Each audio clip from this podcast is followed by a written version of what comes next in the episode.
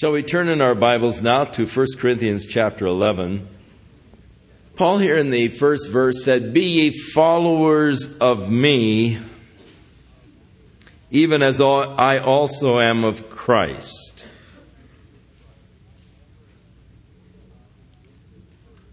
In the previous verse, he spoke about how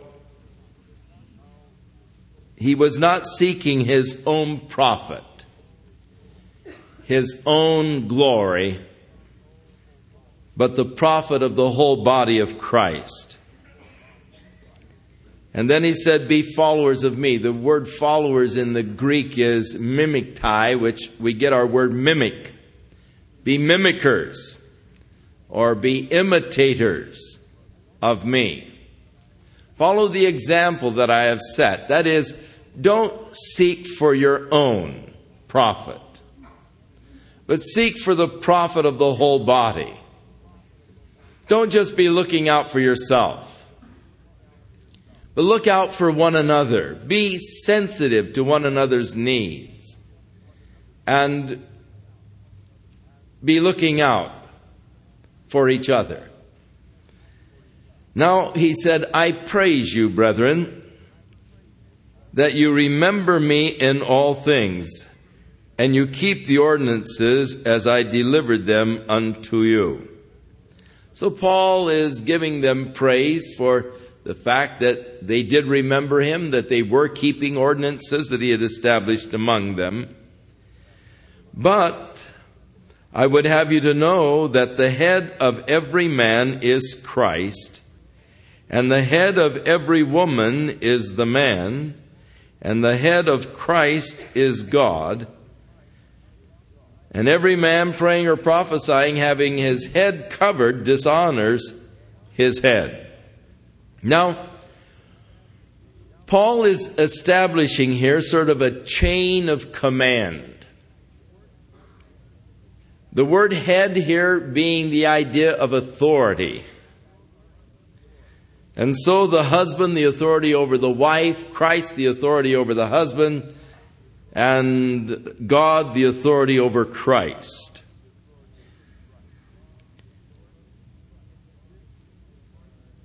This, of course, gets into issues which are being debated today in our society as uh, we find all of these ERA type of movements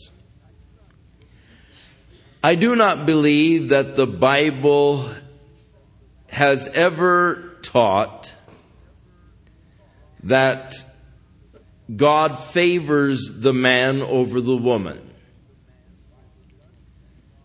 The Bible does teach that God made man first, and then from man formed the woman when God looked at man and said, It is not good that man should live alone. And so he made then the woman from man that she might be a helpmeet for him. Now, some people misinterpret that. The helpmeet, the word meet is an Old English word fit, a help that is fit for him, created for him. No way does it signify a subservient position, but just uh, God saw that man by himself could never make it. And thus the woman created, as God said, for the man. Now, the woman is weaker than the man.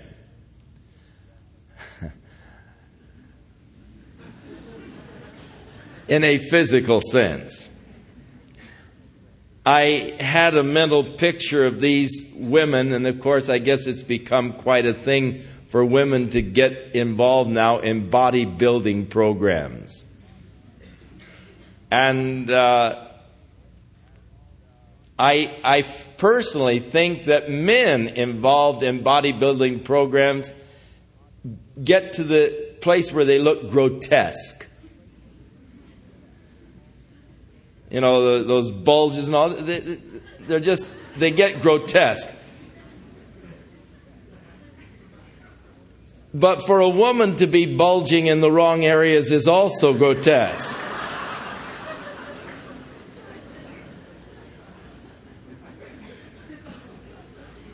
And I think it's rather sad that to develop an identity of sorts, uh, to try and show that they are capable and all, that, that they, you know, get involved in this bodybuilding kind of a thing, that isn't really, um, to me, the best uh, use of a person's time.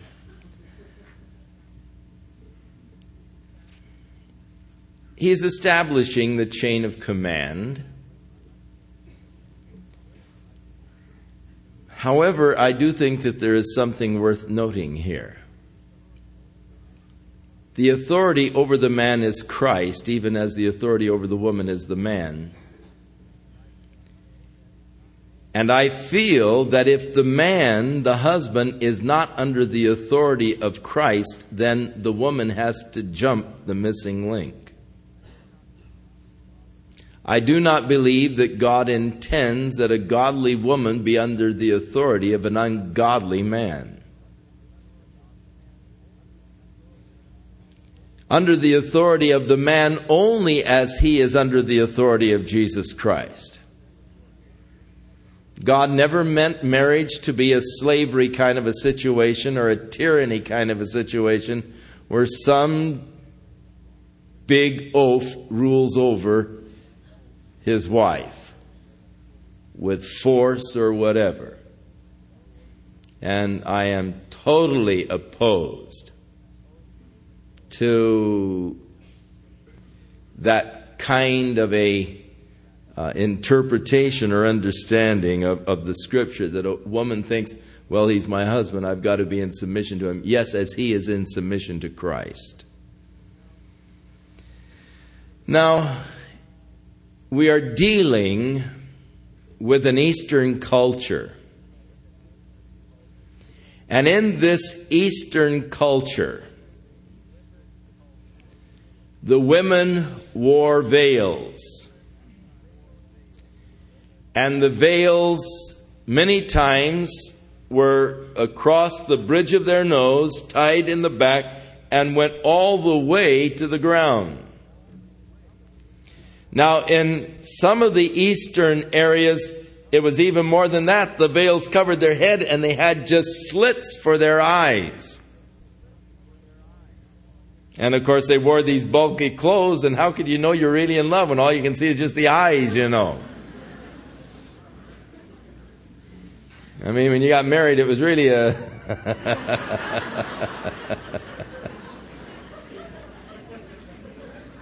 Interesting thing, I suppose.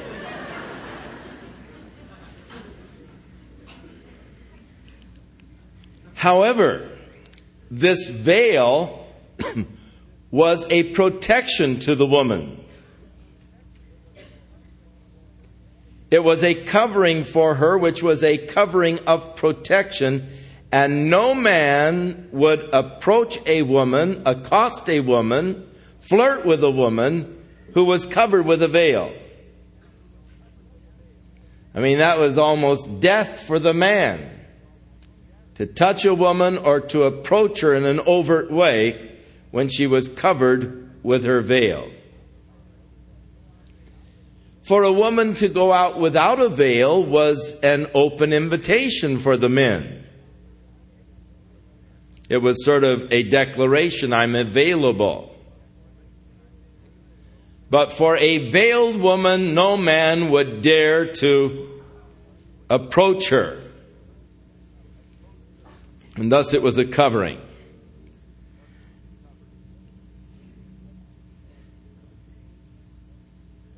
Today, still, in Eastern cultures, especially in the Muslim world, of course, the women in Iran are really, uh, a lot of the more liberalized women are really chafing under Khomeini because he went back to the old veils. And, and you see these Orthodox Muslim women now with the black covered, you know, and just all you can see are the eyes again. And many times on our tours to the Middle East, the ladies, liberated ladies from America, not understanding the mindset of the Oriental, will go over there with sleeveless dresses or things of this nature, and they don't know what it does to some of these men who are used to not seeing a woman except she be totally veiled.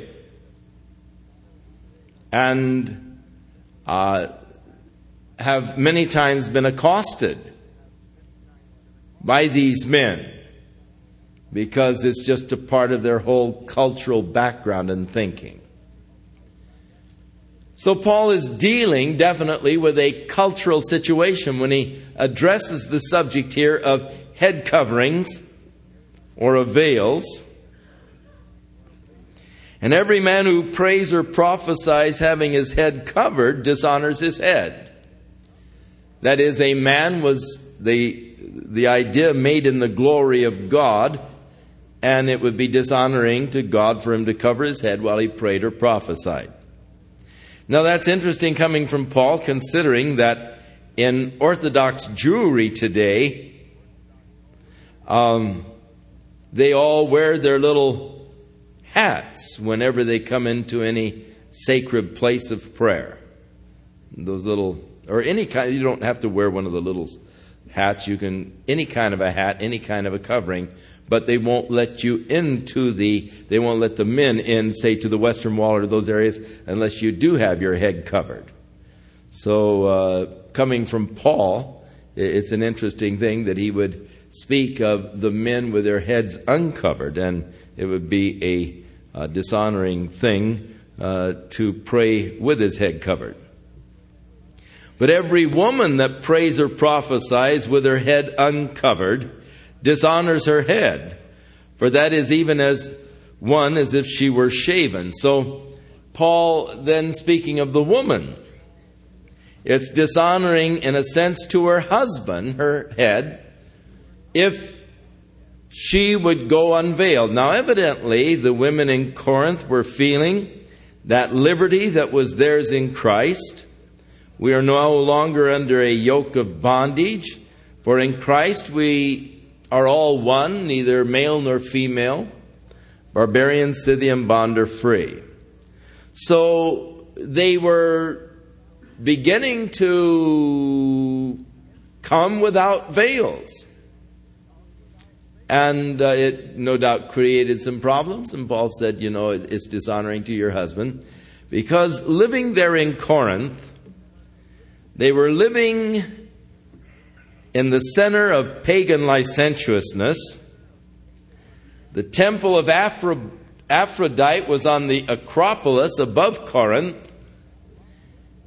The priestess within the temple of Aphrodite, some 1,000 of them, would nightly come down into the city of Corinth. They were prostitutes, and the temple was supported by their prostitution. And they could be recognized in that they didn't wear veils. So the women in Corinth who were then beginning to feel liberty in Christ, I don't have to wear that dumb veil anymore. Uh, not being understood by the world, were opening themselves to be misidentified as a prostitute and thus dishonoring their husbands. And so Paul is encouraging them uh, to continue with the customs of, of wearing the veils there in Corinth. For a man indeed ought not to cover his head, for much as he is in the image and the glory of God but the woman is the glory of man. That is, God created man in his own image, and from the man he took the woman. For the man is not of the woman, but the woman is of the man. Neither was man created for the woman, but the woman for the man. For this cause ought the woman to have power or the authority, the veil upon her head. And then he said, because of the angels. Now I wish he hadn't have said that. Because I was able to follow him pretty well up to this point. But what he meant because of the angels is something that the theologians have discussed through the years. One suggestion. Now we know that when we gather together, the angels of the Lord gather with us. And it has been suggested that the angels, being creatures of rank and order, respect the order of God and they like to see the orders and the rankings of God followed. The second suggestion is that there are also evil angels present, and a woman without a veil is a attractive to them. I sort of reject the second idea because nowhere in the New Testament where angels are uh, mentioned in this sense uh, are they uh, fallen angels. So uh, I, I would prefer the former, but I'm not satisfied with it. I really don't know what he's referring to, to tell you the truth. Nevertheless, neither is the man without the woman, neither the woman without the man in the Lord. In other words, uh, as far as the Lord is concerned, we're all on an equal par. And uh, the woman is not without the man, the man is not without the woman. Uh, we are both necessary for each other. For as the woman is of the man, even so the man also by the woman, but all things of God. So, uh, I was born by my mother, is what Paul is saying. I, my mother was necessary for my existence being here. So the woman was taken out of the man, but yet it's reversed now, and uh, the God is established then, male and female, and uh, they're all a part of God's divine order. Now, judging yourselves, is it comely that a woman pray unto God uncovered? Is, is it proper? Is it, is it the right thing? One thing we should definitely note here in light of 1 Corinthians 14, where Paul said, Let the women keep silent in the church, and if they would learn, let them ask their husbands when they get home. Paul evidently is not at all prohibiting the woman to, I mean, assigning her to total silence in the church. Here she is recognized as having a right to pray. Here she is recognized as having a right to exercise the gift of prophecy within the church. He's not saying anything contrary or against her praying and prophesying. Only should she be doing it without a veil in the church of Corinth.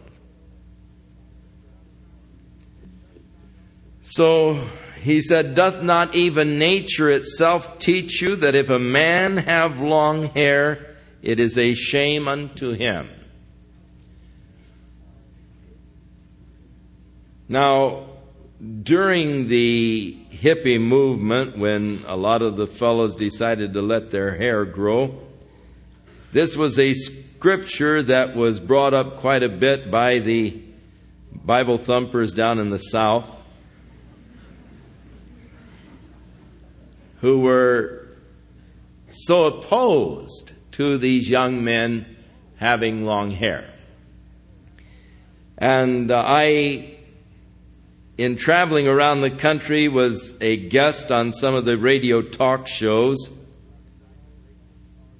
And some of these irate people would call in And the thing that was really bothering them were these young people with long hair because they had pictures of our baptisms and a lot of young men with long hair and all being baptized. And it really bothered these people uh, for these young men to have long hair. And so they would call in and, and you know, they would uh, make their crude remarks and then quote this verse of Scripture. And so the Lord did a very interesting thing. He called me to defend these young men. Their right to have long hair. I always figured the Lord had a sense of humor.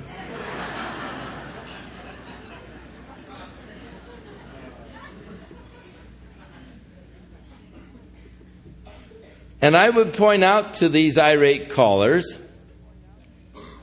that first of all, Paul said, does not nature itself. It doesn't say that God is teaching this. It said that nature is teaching it. Does not nature itself teach you that it is a shame? It doesn't teach you that it's a sin. See, they were trying to make a sin out of this thing. But it doesn't say God says it's a sin, it says nature says it's a shame. Now, long hair is a relative term. My, bar, my barber this morning signaled me in service, and, uh, you know, I do go to the barber.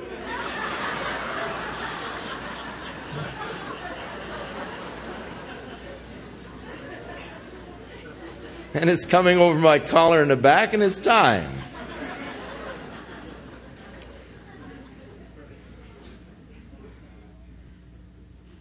But long is a relative term. And if you look at some of the presidents of the United States, they had long hair compared to, you know, the 40s and 50s looks where the guys had the crew cuts and all. So long is, is a relative term. And I have seen some fellows whose hair I would say was indeed a shame. you know, flowing hair down to their waist, and nature tells you, hey, what a shame. And I see them with their long locks, you know, and I, and I just sort of say, what a shame.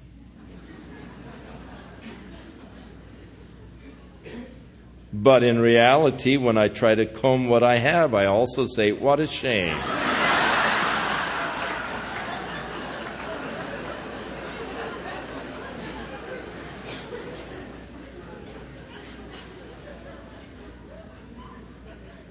So nature teaches you to have long hair. If you don't have any hair, it's all a shame. So that's all it is.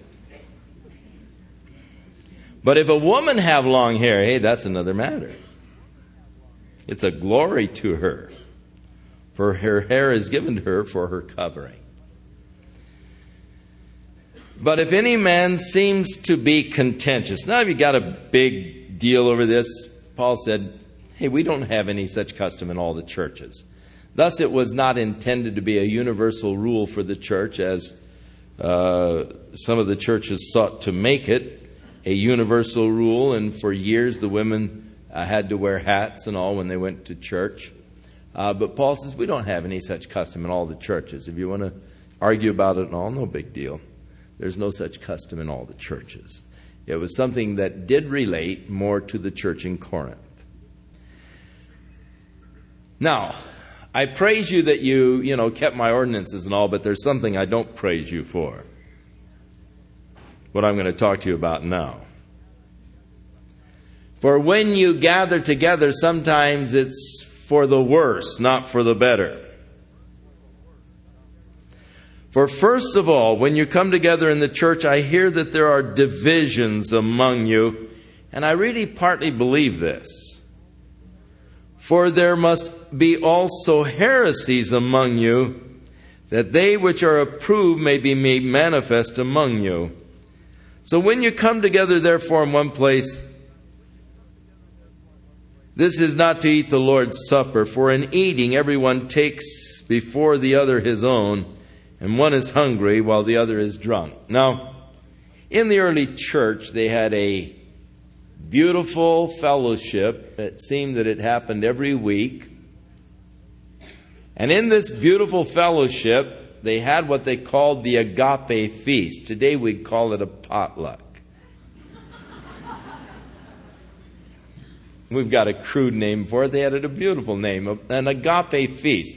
And, and our various fellowship groups in the church that have their potlucks, probably be a good idea to start calling it an agape feast. That's much better. A love feast. In these love feasts, which were like a potluck, everybody would bring, you know, their dishes and then they'd pool it all together and all would eat. But there were some piggish fellows who would make their way to the front of the line and, and they would, you know, just take more than their share. So oftentimes there would not be enough food to go around. And so some people were left hungry while others had more than they could handle. And it seemed that the wealthier people were those that were just sort of pushing their way ahead, and the poor people who really were needing it. Actually, you see, the church in those days had many slaves, and a lot of them never did have a decent meal, except for the agape feast. That's the only time they really had a decent meal.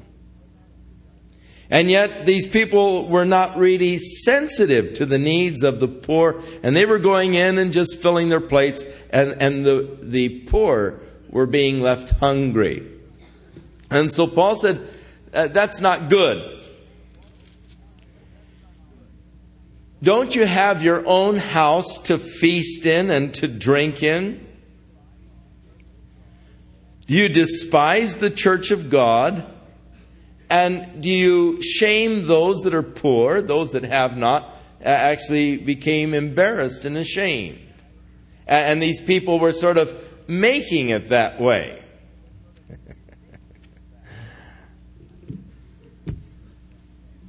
I do remember when we used to have our church picnics and we had our houses where a lot of the young people were living. You remember those days of the Mansion Messiah and the Lord's House and and um, House of Psalms and, and these various houses we had.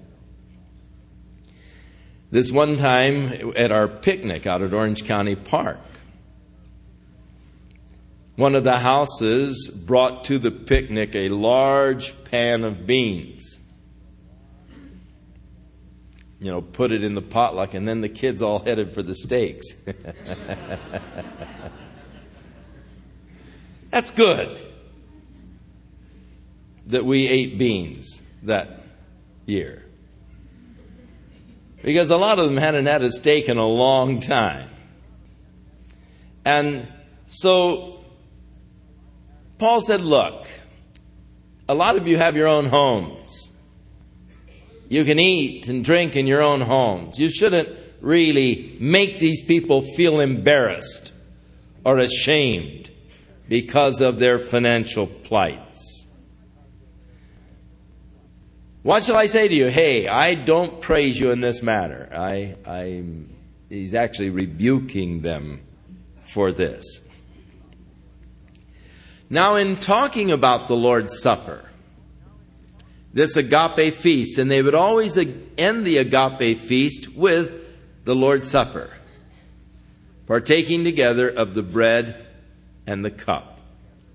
And so, Paul said, As I have received of the Lord that which also I delivered unto you, that the Lord Jesus, the same night in which he was betrayed, took bread. Now, this phrase here, for I have received of the Lord that which also I delivered unto you.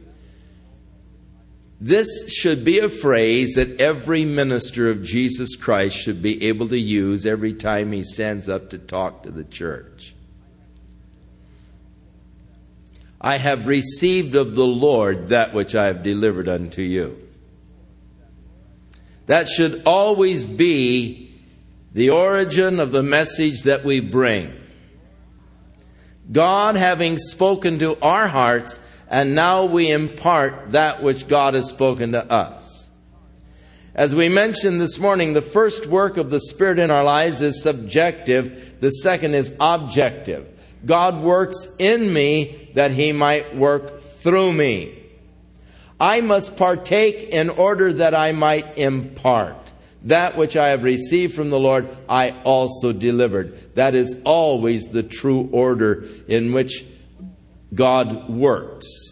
And that should always be the concern of every man of God who stands before the people of God as he talks to them of the things of God. That which I have received of the Lord, I also delivered unto you. That the Lord Jesus, the same night in which he was betrayed, took bread. And when he had given thanks, he broke it and said, Take, eat. This is my body which is broken for you. This do in remembrance of me. There are those who interpret the bread to be sub- transubstantiated into the actual body of Christ by some miracle. However, it is important to note that when Jesus said this, he was still in his body. And thus, it had to be a spiritualization so that the bread becomes representative of the body of Christ. To me, it represents the body of Christ, but it is not changed by some miracle into the actual physical body of Jesus. And the same is true of the cup. That it becomes to me a very poignant reminder of the body of Jesus broken for me and the blood of Jesus shed for my sins. I'm to do it in remembrance of him. After the same manner also he took the cup after their supper and he said, This cup is a new covenant in my blood. This do ye as often as you drink it in remembrance of me. For as often as you eat this bread and drink this cup, you do show the Lord's death till he comes. Note he did not tell us how often we were to do it. In the early church, it seems that in some of them they did it once a week. These agape feasts were usually a weekly affair. Some churches today observe it once a week. It doesn't really matter how often you do it, it just does matter that every time you do it, that you do it in remembrance of Him, showing the Lord's death until He comes. Wherefore, whosoever shall eat this bread and drink this cup of the Lord unworthily, shall be guilty of the body and the blood of the Lord. Now, he's talking about they're coming together and they were getting drunk at these feasts. They were gorging themselves at the agape feast, getting drunk, and then going right in and partaking of the body and the blood of Jesus Christ in the sacrament of communion. A person, when he is drunk, oftentimes loses a lot of his inhibitions. He's not fully aware of what's going on. And to partake of the Holy Communion in this condition would be to do it in an unworthy fashion. And this is what Paul is warning against. When I was a child, they interpreted this as, you know, you've got to be worthy to partake of the blood and body of Jesus Christ, and if you take of it unworthily, hey, you're drinking damnation to your own soul. And there was more than once, boy, I let the cup go by. You know, I was really afraid to drink because I thought, man, I'm not worthy. Because the problem was they usually served it Sunday morning and I didn't get saved until Sunday night. Again every Sunday night. I, I really did well for the statistics of those pastors. But I was always concerned about my unworthiness. And when I really stopped to think about it, I think, man, I'm not worthy to partake of the body and the blood of Jesus. And, and so many times I would pass on communion. But my worthiness is not something that is predicated upon my goodness, my works, my efforts, but it's on the grace of God and my believing in Jesus Christ. And thus I partake freely today because I believe in Him and I rest in His grace. If you talk about truly being worthy, in that sense, never. I never have been. But by the grace of God, I stand through faith in Jesus Christ. But what Paul is referring to here is the manner in which they were eating and drinking. And uh, it was disgraceful. Paul is rebuking them for it. Therefore, whosoever shall eat the bread and drink the cup of the Lord in an unworthy fashion or unworthy way shall be guilty of the body and the blood of the Lord. So let a man examine himself, and so let him eat of that bread and drink of that cup. For he that eateth and drinketh unworthily eateth and drinketh damnation to himself, not discerning the Lord's body. For this cause many are weak and sickly among you, and some have even died.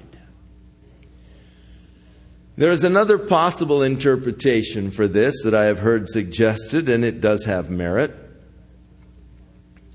And that is partaking of the Lord's body without discerning the Lord's body. And because people partake of it not discerning the Lord's body, many are weak and sickly, and some have even died. The suggestion has been made. What does the broken bread truly symbolize? Jesus said, This is my body broken for you. What was meant by that? When was the body of Christ broken? We read that because it was the preparation for the Sabbath, the Jews came to Pilate that they might have permission to break the legs of the prisoners, that their bodies would not be hanging on the Sabbath day. And so Pilate gave them permission. And they broke the legs of both of those thieves on either side of Jesus. But when they came to Jesus, they saw that he was already dead, so they did not break his legs in order that the scripture might be fulfilled not a bone of him shall be broken. You see, under the law, you could not offer to God a lamb for a sacrifice that had any broken bones. And so, in keeping with the type of the Lamb of God for the sin of the world, he could not have broken bones.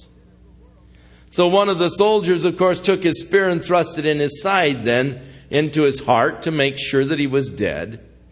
And when he pulled the spear out, there came out blood and water. Now, if they did not break his legs that the scriptures might be fulfilled, not a bone of him was broken, then what did he mean? This is my body broken for you. When was the body of Jesus broken and how was it broken? And there is one event related to the cross that the scripture in the New Testament only refers to in the Gospels, and Pilate took him and scourged him.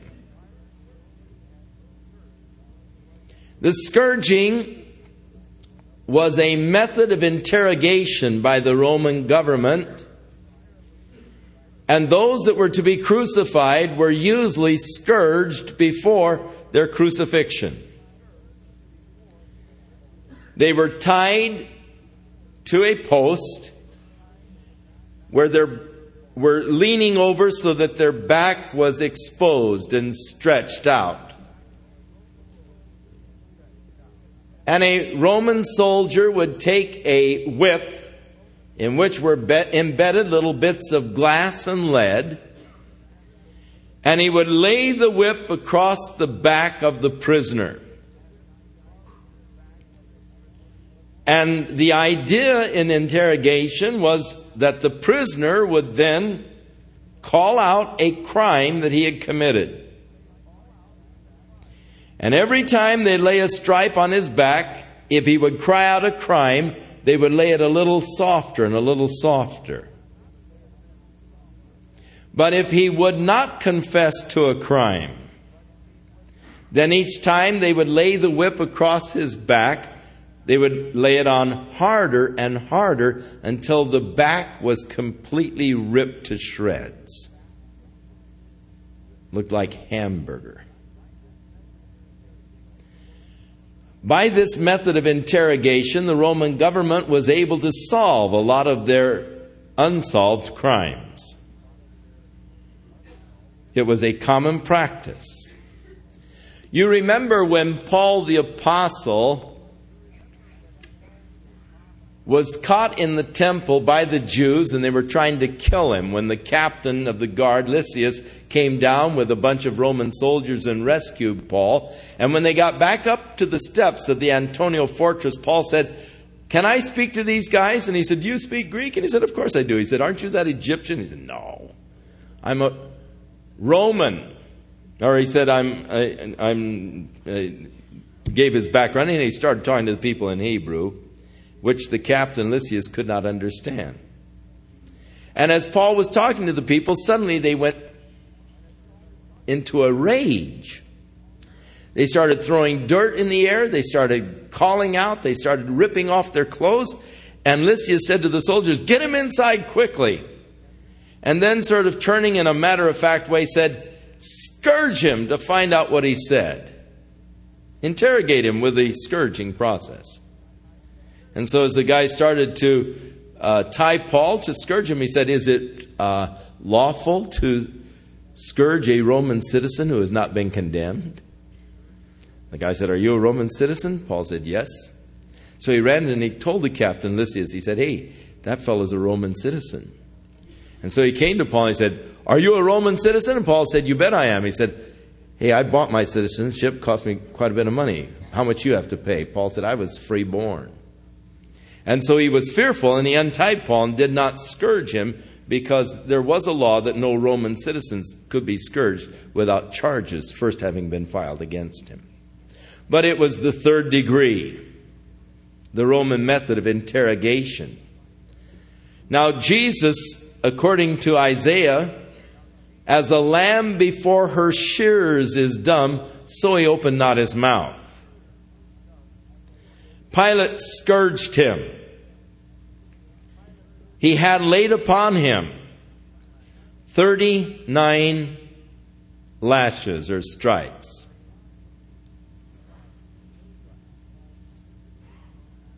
This was no accident. This was something that was prophesied in the book of Isaiah. When Isaiah prophesied of his death, he said, He was wounded for our transgressions, He was bruised for our iniquities.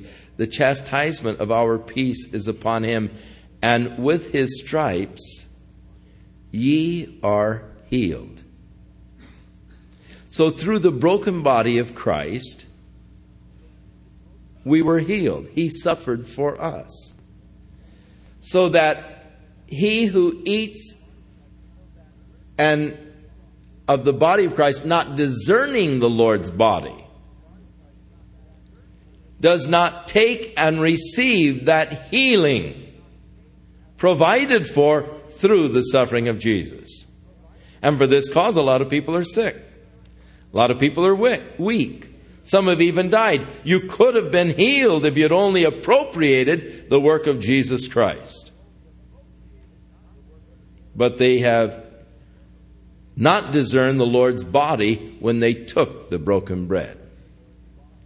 I think that there is a lot of validity to this position. There are those that object to it, but I really feel that an honest evaluation of the scriptures does lend a lot of validity to that position. I personally take it. I believe that there are a lot of people who could be healed if they would just appropriate that work of Jesus Christ. Now, Paul told us to examine ourselves when we eat the bread. Take a look at yourself. For if we would judge ourselves, he said, we would not be judged of God. It's a very serious thing, the partaking of the body of Jesus Christ and of the blood of Jesus Christ. We should really examine our hearts before we do so and always do it in a very reverent and worshipful manner. But when we are judged, we are chastened of the Lord. So Paul is probably talking about some of the sicknesses and the weaknesses that people have as they have eaten and drinking and uh, drunk in an unworthy manner. That, and so when we are judged, God chastens us for what pers- purpose? That we would not be condemned with the world. Wherefore, my brethren, when you come together to eat, wait for one another. Don't rush to the head of the table and fill your plate and disregard others that are there. Wait for each other.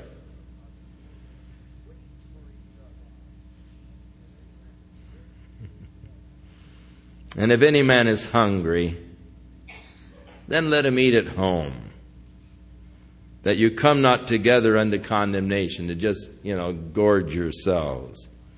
And the rest, he said, I'll take care of when I get there.